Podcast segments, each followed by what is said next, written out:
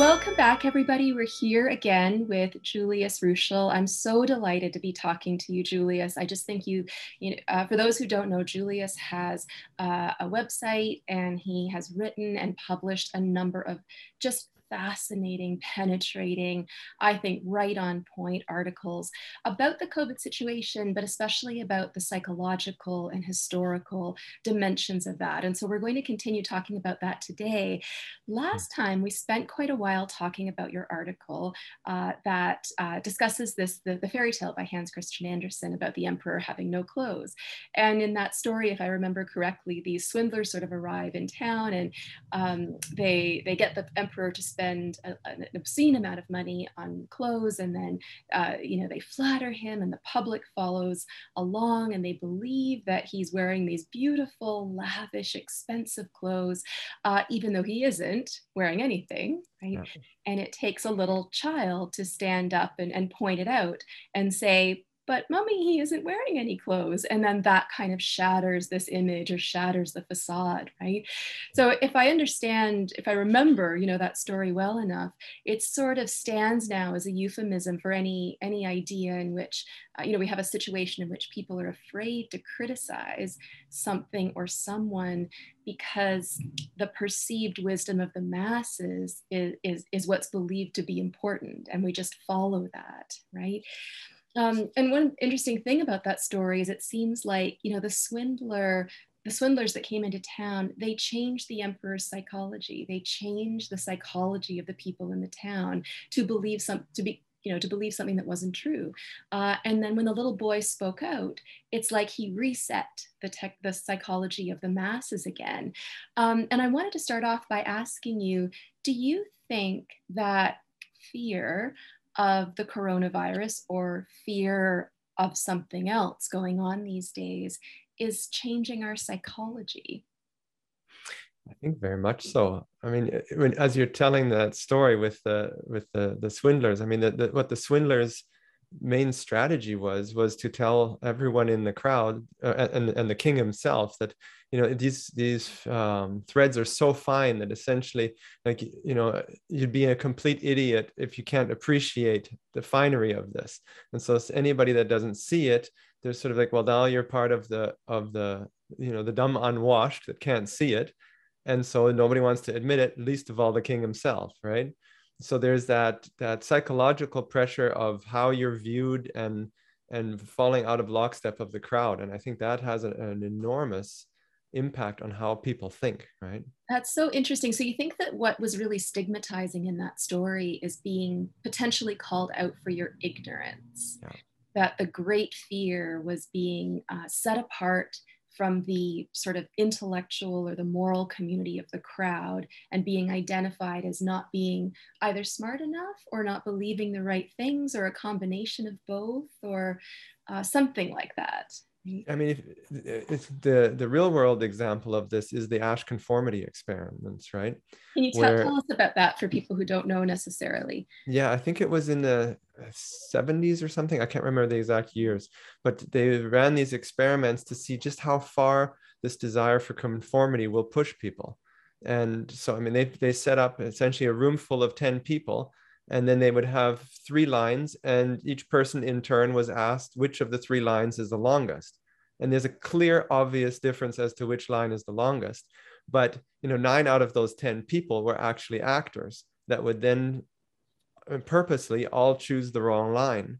And so this person that's you know uh, he would be like you know that the actual test subject would be number seven or eight in the in the lineup. And he would be then asked, or like as he's watching these people go along and say the wrong thing, like you can see this person becoming more and more uncomfortable. And then they end up, most of them, saying that it's also the wrong line. Mm-hmm. Like, like they'll, they'll, they'll side with the actors that it's the wrong line as opposed to saying what their own eyes can see. Mm-hmm. And so, you know, the, the long and short of that is that, you know, not only do a lot of people actually uh, override their better judgment in order to avoid standing out from the crowd but that that psychological pressure is so great that some of them will actually reach the point where they will believe it themselves. So that, that you know your mind can't handle this these these two stories that are essentially happening at the same time and will actually rewrite your perceptions and your memory in order to uh, accommodate that in order to avoid falling out of step with the crowd. So there's definitely this intellectual psychological sort of manipulation at work when we are trying to follow the norm, when we don't want to be identified as believing something different than someone else or than the crowd. But there's a there's a potential moral uh, uh, aspect to that as well, right? Because it can have moral implications if we end up believing something that's false and that causes harm to other people. Um, and then there are also interesting, I think, moral questions about what does it say about your character when conformity is your primary value, as opposed to individuality and integrity and self-reliance and reason and things like that, right? There's a really interesting um, sort of body, body of literature on the culture of silence. Uh, and I know about this only because I teach a business ethics class and we, we, we look at um, why it is that within certain businesses, uh, whistleblowing is such a challenge right? And, and one of the hypotheses is that, well, there's a culture of silence and a culture of conformity. And uh, I think a lot of this literature came from Hannah Arendt, who covered the trial of Adolf Eichmann in the 60s. I think it might be Eric Eichmann, I think it is. I, I yeah, yeah. Uh, yes, thank you, thank you. Yeah. Um, in the 60s, and she said, you know, she's watching this the trial of this man who's responsible for the deportation of millions of Jews to the concentration camps, uh, and she said, you know, what I would have, and she reported um, to American media and then wrote about it extensively afterwards, and she said, what I found so surprising about him is that he wasn't the diabolical, evil mind that I thought he would be, that you would expect someone to have to be in order to be responsible for that. He was just kind of a regular guy who just kept saying he was following orders and going with the flow and things like that, right? And we've had some really interesting uh, psychological experiments since then that have confirmed the same sort of thing. You know, there are there's um, uh, the, the, the case of uh, people standing in line um, waiting to get coffee standing in the queue.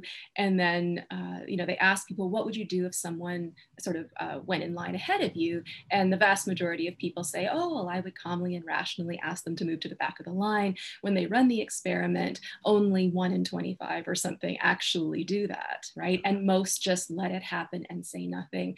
Um, in sort of a real life example, we know that uh, in, in the area of aviation, there's been a real problem with uh, pilots and alcoholism, and that there's a culture of silence surrounding that. And when the when asked about it, the pilots say, "Well, you just don't rat on your buddy. You just don't talk about it, right?" Mm-hmm.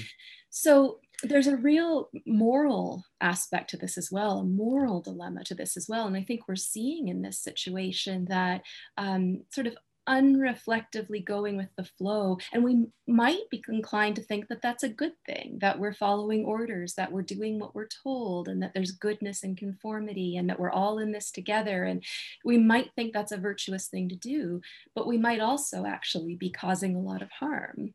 Right? Yeah, I think that when when a society rolls off the rails like we are now, the more conform a society is and, and, and law abiding, the more likely it is that they will be completely you know they'll succumb to that philosophy. Whereas um, you know the, the, the society that tends to you know stand up quickly to say no is also the one that's going to be the first one to stand up now. I mean which country in the world right now has the most vigorous um, protests? France by far right? And I mean, they've had something like 12 or 13 revolutions since 1789.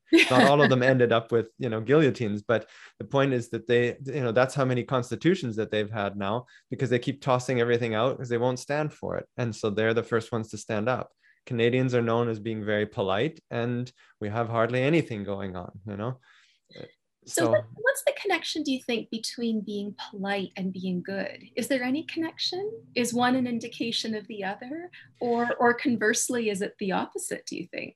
Well, I think that, you know, being polite is that you choose a path of non-confrontation as a way to solve things that you know you don't immediately you know get up in somebody's face to do something about everything that you don't like but unfortunately in this situation the only way to do anything about it is to get up in the government's face and make a big fuss mm-hmm. and so it's sort of pulling us in a direction that we're not accustomed to going you know We see um, some catchphrases popping up in media messaging all the time. You know, we say, I just mentioned that do the right thing.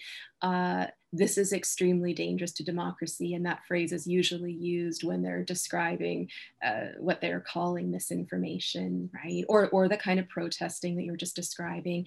Uh, and they'll say that that's plaguing our country. And that, I, I mean, I've even heard the analogy uh, that the true virus is not COVID, but the true virus is misinformation, or the true virus is defecting from the crowd, or not following orders, or or being a conscientious objector. I mean, in some sense, now we're saying that free thinking, you know, thinking for yourself, thinking critically, doing what Rosa Parks did, um, these are all not only undesirable, but they are the evil in society right now. Yeah.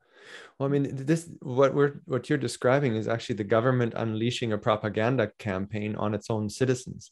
And I mean, that used to be illegal after the Second World War. I, I can't remember that when those rules came in, but it was illegal to use these kinds of propaganda campaigns on your own citizens, right? Hmm. And I mean, anybody that grew up during the Second World War, no, or was alive at that point, knows what it's like to to be in the middle of that, or somebody that grew up in the Soviet Union but those rules have been changing. And I mean, there was that story here out of Nova Scotia, I think it was from last year, where the uh, military actually invented a, uh, you know, there's a wolf on the loose and the wolves are, are dangerous. And it was like they actually were testing this and it, CBC reported on it not so long ago.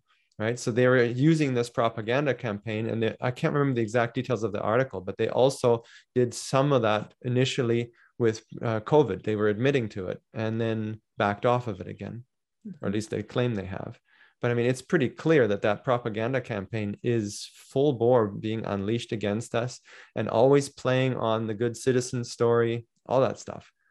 You know, what do you what do you take propaganda to be? How how should we understand the difference between something that's uh, propaganda or propagandistic on the one hand and you know a transparent presentation of information and and and, and where does where, where do we get to the line where one stops and another starts do you think I think it it comes down to the, the person that's saying it. If that person knows what they're saying is intended to be manipulative, that they know it's not true, mm-hmm. then that makes it propaganda. I mean, even even yeah i mean look at the, uh, the stuff that came out of the who about we don't we don't want to use uh, autopsies on covid patients because it's such a dangerous thing. Well that's a comp- i mean even uh, ebola you would need to do an autopsy and people did in order to understand how this disease works. And so the fact that they're blocking that knowing that you know that's that puts a lid on how much scientists can learn about how this disease progresses and how the vaccines are affecting people and all that kind of stuff. Mm-hmm. like you, it, it's it's a, basically an acknowledgement that they are not allowing science to function. So that directive is propagandistic in my opinion. We don't want forensic analysis of the disease. We don't want investigation of possible early treatment options. Yeah. we just want this one thing which is not only mass vaccination of the global population, it seems, but unreflective responses from those who will receive that. And I, I, can't even use the word treatment because it, it's not it's I, I, think the science is becoming quite clear that it's not it's doing very little to uh, you know address transmission. And then of course there are you know many other problems as well. I have to read something that you wrote. I have a quotation here because i just think it's so interesting when we're starting to get into this this territory of the role of government and, and the political uh, sources of much of the messaging that we're seeing right? Um, you said this is a war about the role of government. It is about your freedom to think, speak, ask questions, and about whether your individual autonomy is downgraded to a conditional privilege or whether it, it remains a right. It is a war about whether you are to remain a citizen or become a subject. It is about who owns you, you or the state you elaborate on that? And and maybe also say something about what you mean by autonomy because i'm not sure that's a word that uh, you know as an ethicist it's a word we use a lot but i'm not sure it's something that's in the common uh, you know sort of public discourse. Yeah i mean i think that the, the best way to approach it is to look at why the American founding fathers split from Britain because the doc like the declaration of independence and the US constitution essentially boiled down all of the enlightenment principles into a functional government document that made that distinction between being a citizen and being a subject. Because under previous governments you were always a subject that basically at the whim of the queen she could have you beheaded if she wanted to right? Like it was i mean that's the, the extreme end of it. But that in the end you your life could be completely altered by a decision made by you know the royalty or the or the uh, the government that was running your country.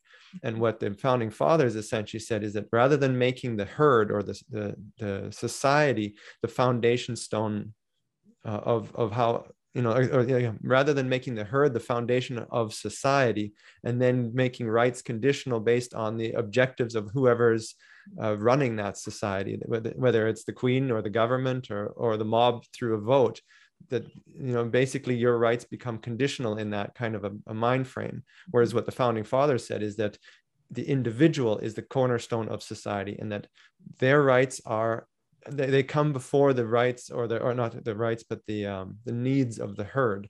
So that that's where this idea of inalienable rights comes from. And so you know that's that was the idea of if you're a free person you're an autonomous human being that you have the ability to do whatever you like as long as you're not violating somebody else's rights. And so that made americans a collection of free individuals who have a government tasked with defending those freedoms Whereas what's happening now is we're shifting back to a government being tasked with managing the herd. And it really is similar to a farmer and his cattle or, you know, the shepherd and his flock that you're, the, the government is reemerging as this entity that tries to maximize the, the good for the most people, even if it comes at the expense of, of a few. And that's where you become a, a subject again this is so interesting because I think one thing that a lot of people uh, who I speak with who, you know, think of themselves as trying very hard to do the right thing and very concerned about other people will say that, you know, I'm, I'm willing to accept a limitation on my rights for the sake of others, for the sake of help, helping other people. And I think in the public discourse, it's even going so far as to say that what's ultimately important is the good of all, the good of the collective, the good of the herd, as you're saying. Um, and it seems to me, and, and you can, you know, comment on this or tell me if I'm wrong, but it seems to me that that's an interesting debate to have, you know, whether or not individual rights are more important than the collective good or the collective good is more important interesting question. But as Canadians, we can't come down on the side of the collective good being more important because that's not what our country was founded on. Right? Yeah, that we didn't decide that way back when, you know. Well, the, the other problem is that the moment that you make a, a right conditional, you need a referee. And that's why every time that you give any government in history the power to play the shepherd, it always turns into a corrupt and murderous society because and, and and I go as far as murderous because I mean you look at what the, the extreme ends is places like Cuba that you know the wrong think gets you chucked in jail or you know the gulags in the soviet union. Eventually it progresses to that because anybody that you know speaks out against it is threatening the unity of the herd and therefore ne- they need to be silenced. And if you won't be silenced you eventually send the police around. And if you still won't be silenced well then we have to remove you from society. So there's a progression there right? And it's the same thing with your physical autonomy that it starts with well we'd like you to get the vaccine and eventually it ends up with you being held down and then what you know is the referee really capable of ensuring that uh, that vaccine is absolutely safe or should individual human beings have the right to uh, look at the data for themselves you know the principle of informed consent and decide how you're going to or whether or not it's right for you mm-hmm. and i mean that's the entire nuremberg trials after the second world war was intended to reestablish that principle in all of society that i mean the, the, trials was not just about justice it was also about deprogramming to say listen no matter what you have the you know your individual autonomy begins and ends with the right to make your own choices. That's why public health is allowed to make recommendations but not mandates and there's the line that we've crossed and it's so interesting the the nuremberg code you know that you make reference to um, in some sense that's a promise a promise to all of humanity yes. right that we will never um, we will never sink to the depths from which we have just recovered because we've learned our lesson about that yeah. um, and we will promise to put checks and balances into society uh, such that choices fundamentally important choices like choices about your health care choices about whether want you whether or not you want a certain treatment such as vaccination whether or not you want to participate in a research trial that what's important there is not whether or not participating is good or bad for you. What's important there is whether or not you want to. It's your right to decide right? And there's a lot of folks that get very upset with that analogy with the Nuremberg trials. Say, well, you know, nobody's being loaded onto box cars and taken to gas chambers here. But you have to realize that that's the end result of something that begins much earlier. Like in 1932, the first idea comes with we're going to start engineering society to achieve better outcomes for your health and for your safety and you know it begins with well you know there was too many jews therefore we will make life uncomfortable for them so that they can emigrate it didn't start with boxcars it started with they wanted to get them to leave the country mm-hmm. and then when the zionist movement started uh, uh, be, got, became stronger where they were all wanting to move to uh, Israel, what was then Palestine, then it shifted to, well, we don't want the Jews to ha- create their own state. So then all of a sudden they didn't want them to emigrate. And so it, you know basically they were trying to shepherd the jews into various different directions depending on and, and then if one direction didn't turn out then they shifted gears and eventually it turned into the final solution this horrible horrible thing that happened right? And the same the same story also happens to their own people right? I mean uh, uh, the the schizophrenic patients in germany they were seen as well. That these are a genetic drain on society so that for the good and safety of all people we need to remove all these people. And they i mean the, the schizophrenic patients in the mental uh, institutions were the very first ones to be executed by the, their own government. It began there you know, it's interesting that um, so many of the people who are most upset about what's going on in Canada right now are people who either grew up in Eastern Europe, you know, behind the Iron Curtain, or who have, you know, very recent relatives, maybe parents who did a very, very close connection to that. Uh, and, and they say very, very strongly, very vehemently to me, and sometimes with a shaky voice and tears in their eyes, that mm-hmm. uh, you don't understand. This is where we're headed We've seen it over and over and over in history. You, you know, they're saying to me, someone who was born in Canada, and my parents were born in Canada, you know, they say to me, you can't understand this because you've never had to, you've never faced this, you haven't seen the early signs of it. Um, you know, I can just kind of feel chills as, as I'm saying it right now because for them, it's it's so clear that these initial steps of encroachment on freedom and the kind of messaging and language that we were talking about earlier, where we're sort of converting from a discussion about what's good for you and a kind of altruism and this will enhance your life and here are some free things and you know that sort of language and how that uh, translates slowly uh, but effectively into the language of fear and into the language of uh, classification and symbolization and ostracization and then eventually you do have people physically uh, shipped off uh, and removed from society in the most horrible way possible. Yeah, I mean, um, my uh, my grandfather's sister was a mental patient at uh, she had disorganized schizophrenia, which isn't even recognized anymore today as a, a form of schizophrenia.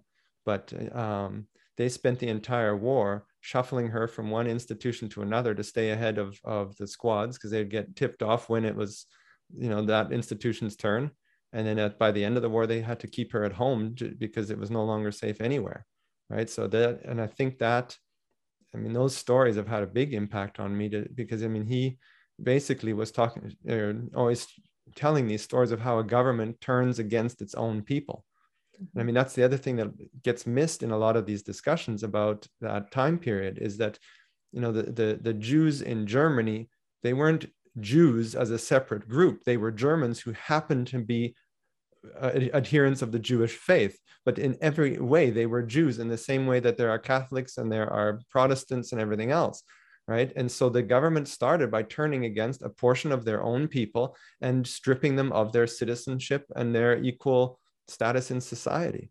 And so mm-hmm. you know that's where when when you start to see lockdowns and and you know essential versus non-essential and now vaccinated versus versus unvaccinated all this class this is a really slippery slope that we're on yeah. and i mean you, even the language that the government is using now is constantly pitting one group against the other and make and giving this sense that the one group is causing the danger to the other i mean the the when you have a fearful society that's ready to even trample their own children with masks and now you give them these kinds of messages it's it's really scary the kinds of forces that they're playing with. This uh, yeah so so this idea that we're you know we're battling each other our greatest fear is the other. Yeah. um yeah this othering of of a portion of society yeah. Yeah um do we know of historical examples or any that you can think of? This is really putting you on the spot. We need to have sort of a comprehensive, you know, yeah. picture of history in mind, I think, to get at this. But do you know of historical examples of, of, of successes at overcoming this, you know, where people were divided, where they were bifurcated, where they did uh, fear and, and even hate the other, but we're able to come to a place of uh, you know less fear and, and and sympathy and empathy even and unite sort of politically and as fellow citizens as friends even. Um, do, do we have some lessons from history that can help us with this help us out of this situation? I think the best example of all is the uh, uh, america you know in its early beginnings started as a group of colonies that ha- each of them absolutely hated each other uh, or, and hated each other's religions. I mean, the early colonies, if you were a Catholic walking into a, um, you know, a, a Baptist colony, uh, there's, you know, I mean, there's stories about the, the sign at the, uh, at the you know entrance to the colony that says Catholics not welcome, and if you do, you, you're going to be executed. Like it was that intolerant.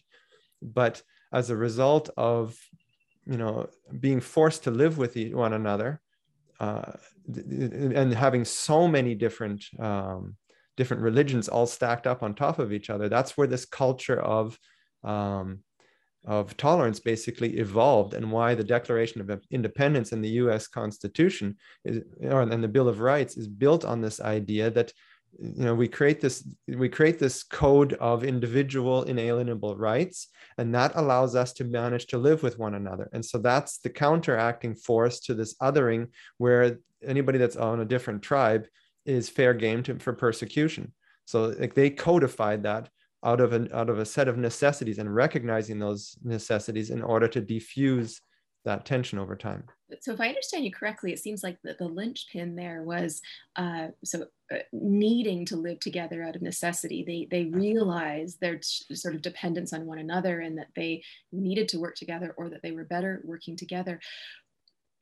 I, I don't know. Do we have that sense of necessity now? Are do we need to work together? We all live in our little homes. We spend four or five hours a day on average, according to the statistics, on our smartphones yeah. on our own. Uh, we, do we have the same kind of uh, social and economic and cooperative pressures at work now? Uh, you know, are, are we in the same same kind of pressure cooker that they were in then that allowed them to to get out of that situation? Do you think? Well, I think that it begins with a culture, like with you know the, the average citizen on the street recognizing that when government creates uh, and and gives in to these cancel culture type of ideas of you know you're either with us or against us you're either part of the the politically correct crowd or you're alt right or whatever other label they come up with, with for people that you know they're trying to change the culture. And if we allow that we break. We, we will we will drown under this. So we have to push back in in the way that we talk to each other that we we can't let it happen you know? It's really but i think that it really it really is a cultural solution to what's being pushed on us that it's a recognition that this isn't sustainable and that we can't do this to each other sustainability is such an interesting question issue there that you bring up because we've been you know on the one hand you might think well no people are going you know no group of people uh, is going to do what we've done. They're not going to follow the the social restrictions uh, to to you know meticulous. They're not going to take two doses of that. Well it's it turns out that that we do right? We're incredibly compliant I, I, a big question in my mind is, you know, where where do we stop? Where is that limit? We're seeing, you know, this kind of quite possibly leaky vaccine effect in some of the countries that have the highest vaccine uptakes, like the UK uh, and Iceland um, and Israel, uh, which should suggest to us that the vaccines, and I won't use the language of not working, but they're not quite doing what uh, the public health officials are saying they should do. Will that recognition eventually filter down into the popular opinion? Will we realize that the promises we've been made that um, that that are key to getting out of this situation is just to do what the government says, get our two doses, and then we'll be done? Because now we're looking at, I mean, our prime minister just, uh, you know, we just found out that he's ordered 100 and 25 million in total doses or something which if we have 38 some million uh, people in canada and you do the math that's and that's that's doses beyond what we've already given out right? So that's much more than just two doses. We're talking about boosters future boosters potentially every 6 to 12 months maybe more frequently than that. Is there a line do you think that people won't cross? Is there a line where we just get to that's too much I'm, I suspect so. I mean, part of it is that you know there's only so many boosters that people are going to be willing to take, and then see their vaccine passport expire before they go. I'm not playing this know. game is anymore. True? Maybe. but but I think the other thing is that I mean, we, and there are people now starting to say, listen, I, you know, they've been vaccinated, but they're burning their vaccine passport, or they're refusing to. Uh, like they're willing to stand alongside the rest of us. So that's the beginnings of uh, of a shift you know that the culture is saying we're not going to follow the government down this path anymore. And i think that's you know that's the only way out of this is that folks have to recognize culturally that we're not willing to create a culture that does this to other people that this is uh, too much of a slippery slope and they're going to stop. You know they're, they're not going to go along that path these are very interesting people to me, the people who have been vaccinated but stand up for the rights of the unvaccinated. And I would like to talk to those people. I'd like to hear more about, you know, what they think and why they hold that view. Um, but it's consistent with some uh, sort of messages I've seen on social media lately. Yes. They're sending the message, right, that um, this is not, you know, you can believe something is good you can even believe that someone else ought to do it without thinking it should be mandated, without thinking it should be required. And it seems to me that that those two elements are, are sort of are, are stepping above and transcending the division that we're seeing. And we need more of that language. We need because that puts decision making back with the person that that increases autonomy and focuses on our inalienable rights again Right. I mean, it used to be a core value in our society it, when it comes to free speech. It's a really a similar idea where mm-hmm. if somebody made a different choice or had a viewpoint that you didn't agree with, you know, it's like I, I, will argue with you to the death about your position, but I will stand with you to the death okay. for your right to say it. You know, and I mean that that idea, even though it's written down on a constitution, ultimately the only a constitution is just a piece of paper if the people don't believe in it. And so it's the culture that has to stand up for it and defend that. And until very recently most people were willing to do that because they understood the history that got us there and, and the principles.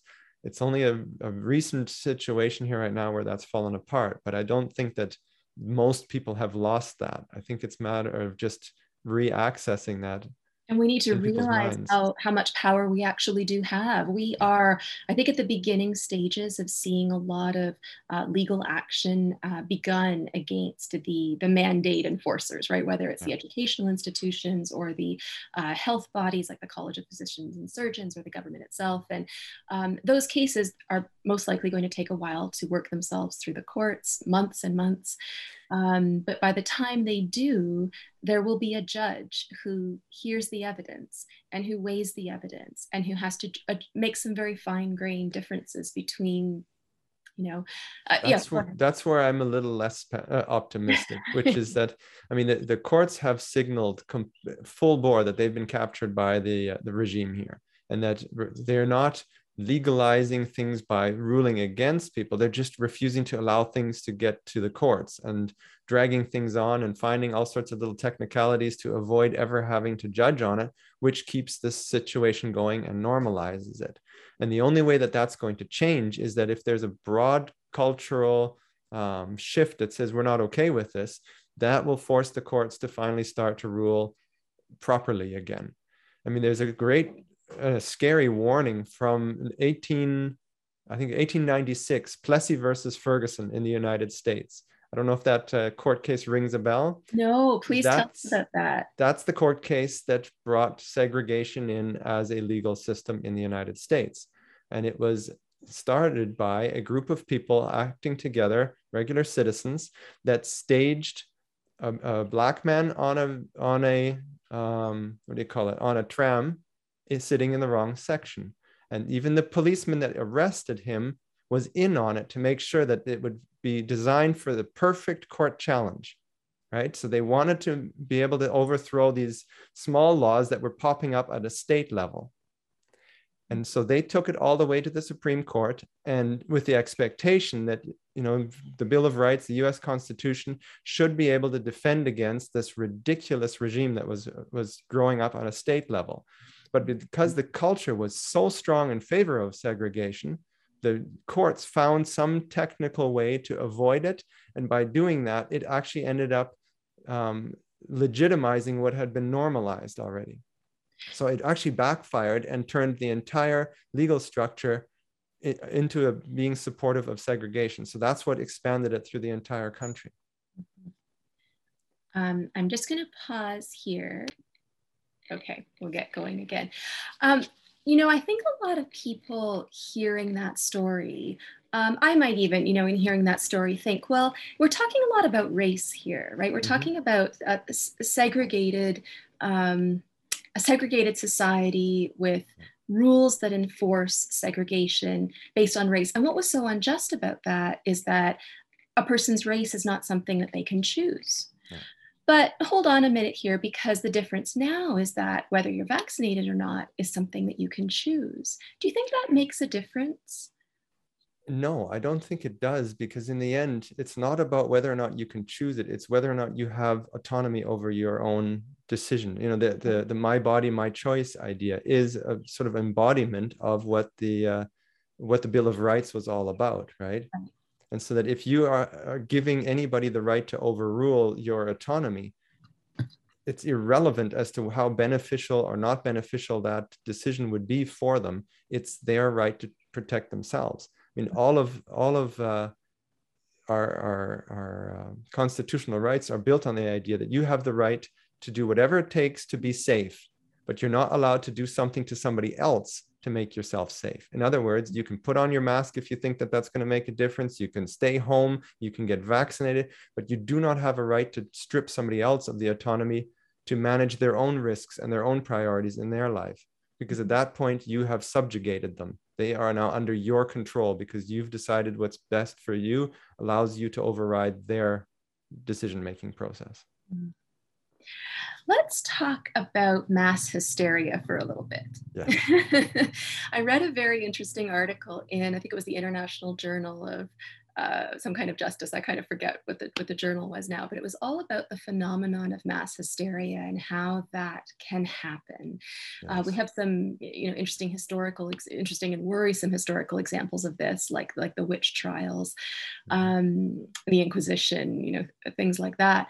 Uh, but my understanding is that you know when you have a phenomenon of mass hysteria existing in society. You have a group of people who start to believe that they might be exposed to something dangerous. Yes. And that could be a virus, it could be a poison, it could be an idea, it could be a political movement, it, who knows, right? It's just something you believe to be dangerous. And they believe that threat to be real because someone says so, or because it fits their experience, or maybe a combination of both.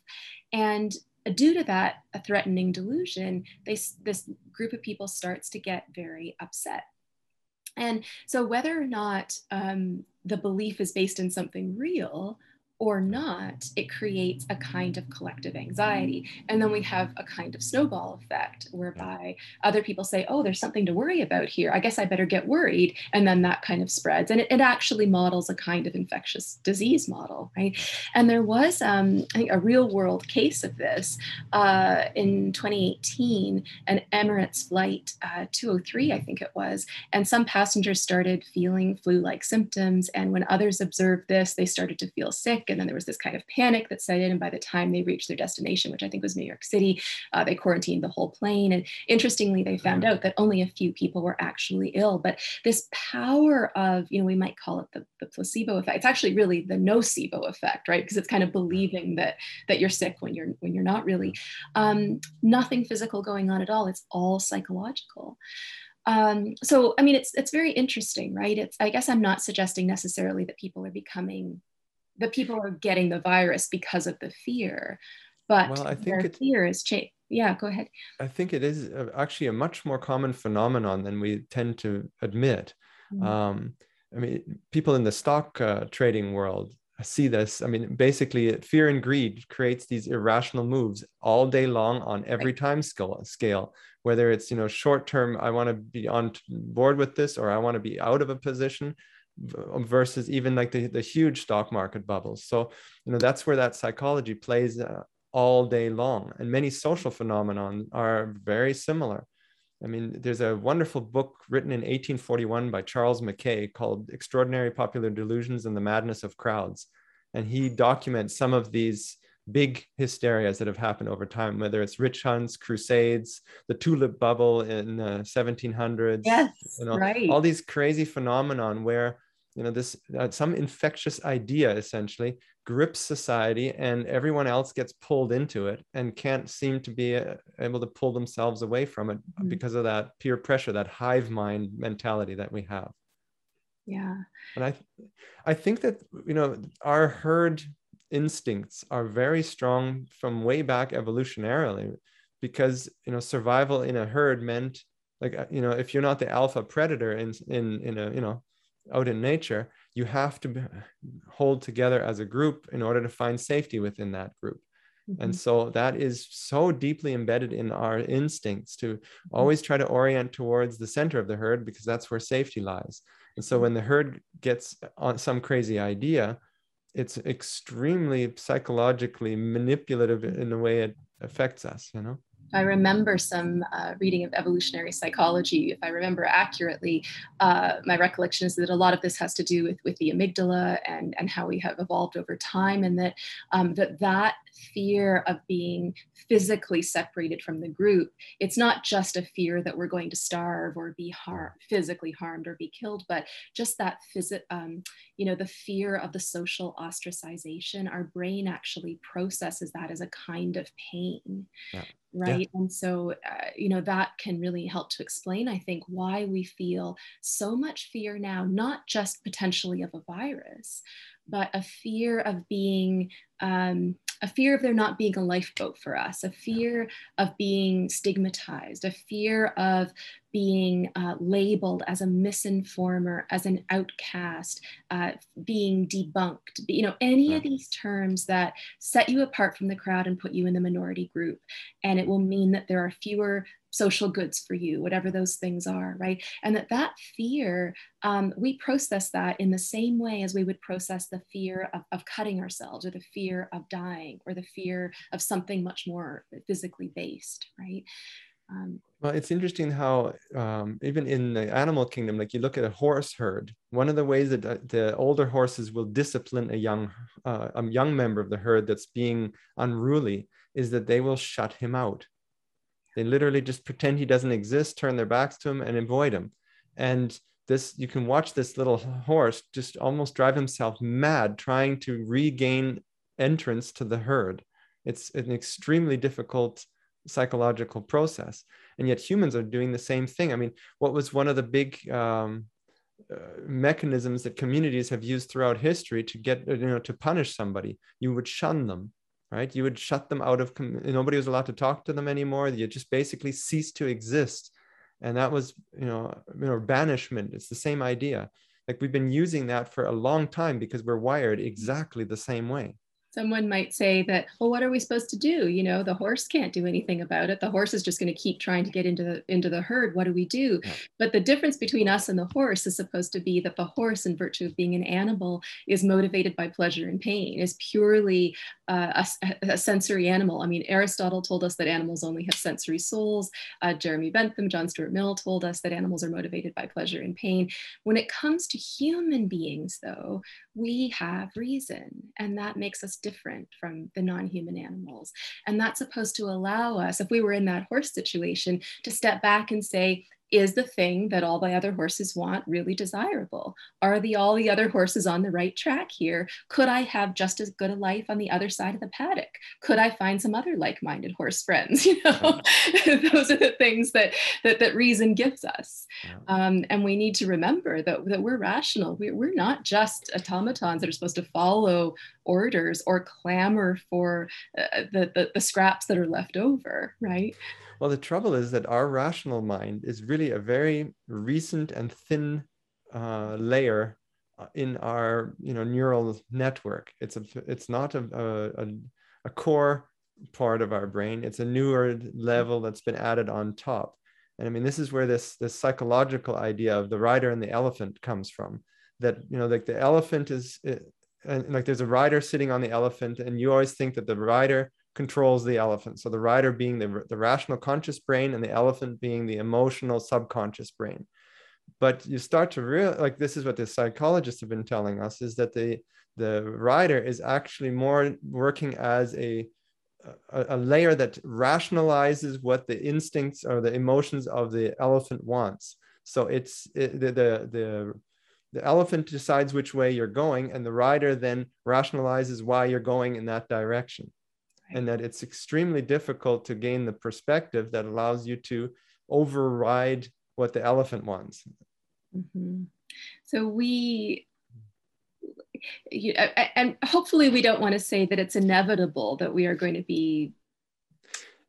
No, but I think it's difficult to yeah. to over like I think that's the, that's the thing is that the rational mind is not as powerful as we would like it to like to think that it is in order to overcome these impulses that we have.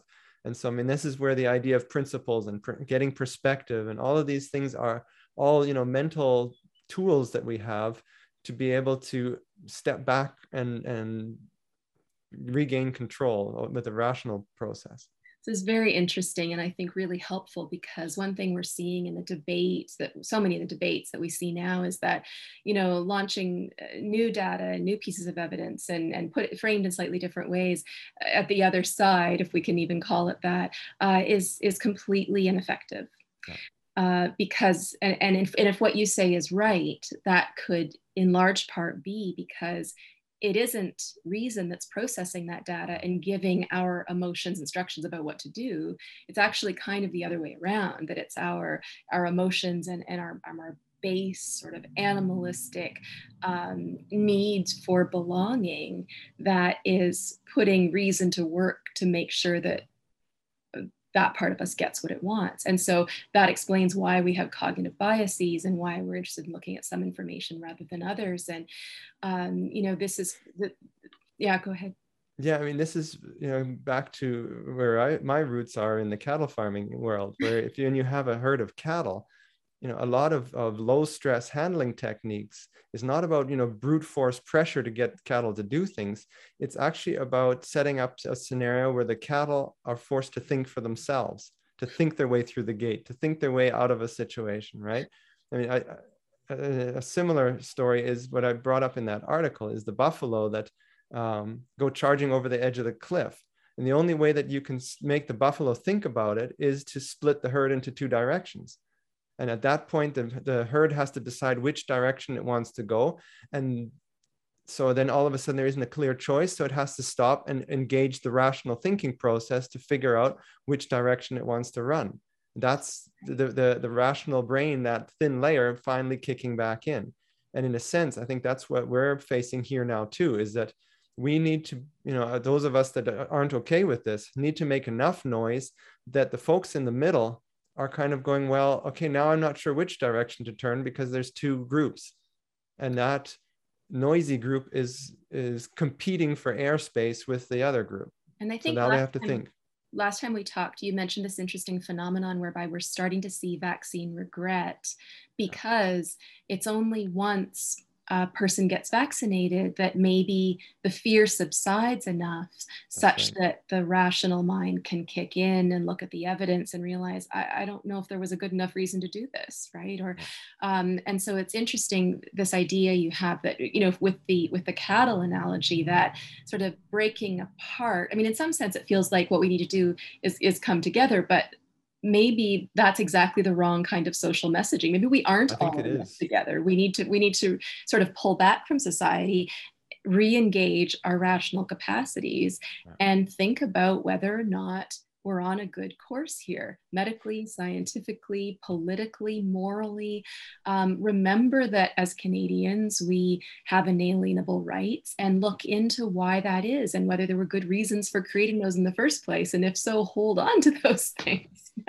Well, I mean, it, when I think about, uh, for example, when a group of people uh, sings together, right? There's something wonderful. There's a wonderful group feeling that, okay, we're all singing in tune. We've got this wonderful like there's a there's a sense of belonging that comes from that it's not just about the music there's actually uh, if as a participant there's something very you know like you're in the warm embrace of, of a group of like-minded people right and the only but this sort of phenomenon these mass hysteria even though it's not relying on music it is still relying on the same emotional core of a sense of belonging with the group.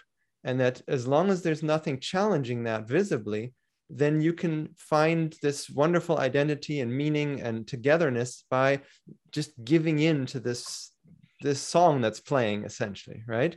And i mean i think that's where a lot of the censorship comes from is to prevent other counter choruses from breaking in there and it's not about that you need one step it's not like you're like uh, you know singing frere jacques where there, i can't remember the name of the the phenomenon where you, you have two separate uh, songs basically going at the same time that play off of each other you're not trying to create that. What you're actually trying to do is just sing out of tune. Everybody sings something different, literally anything different. So that there's such a chaos that forms that you can no longer just orient towards that one clear voice in the room.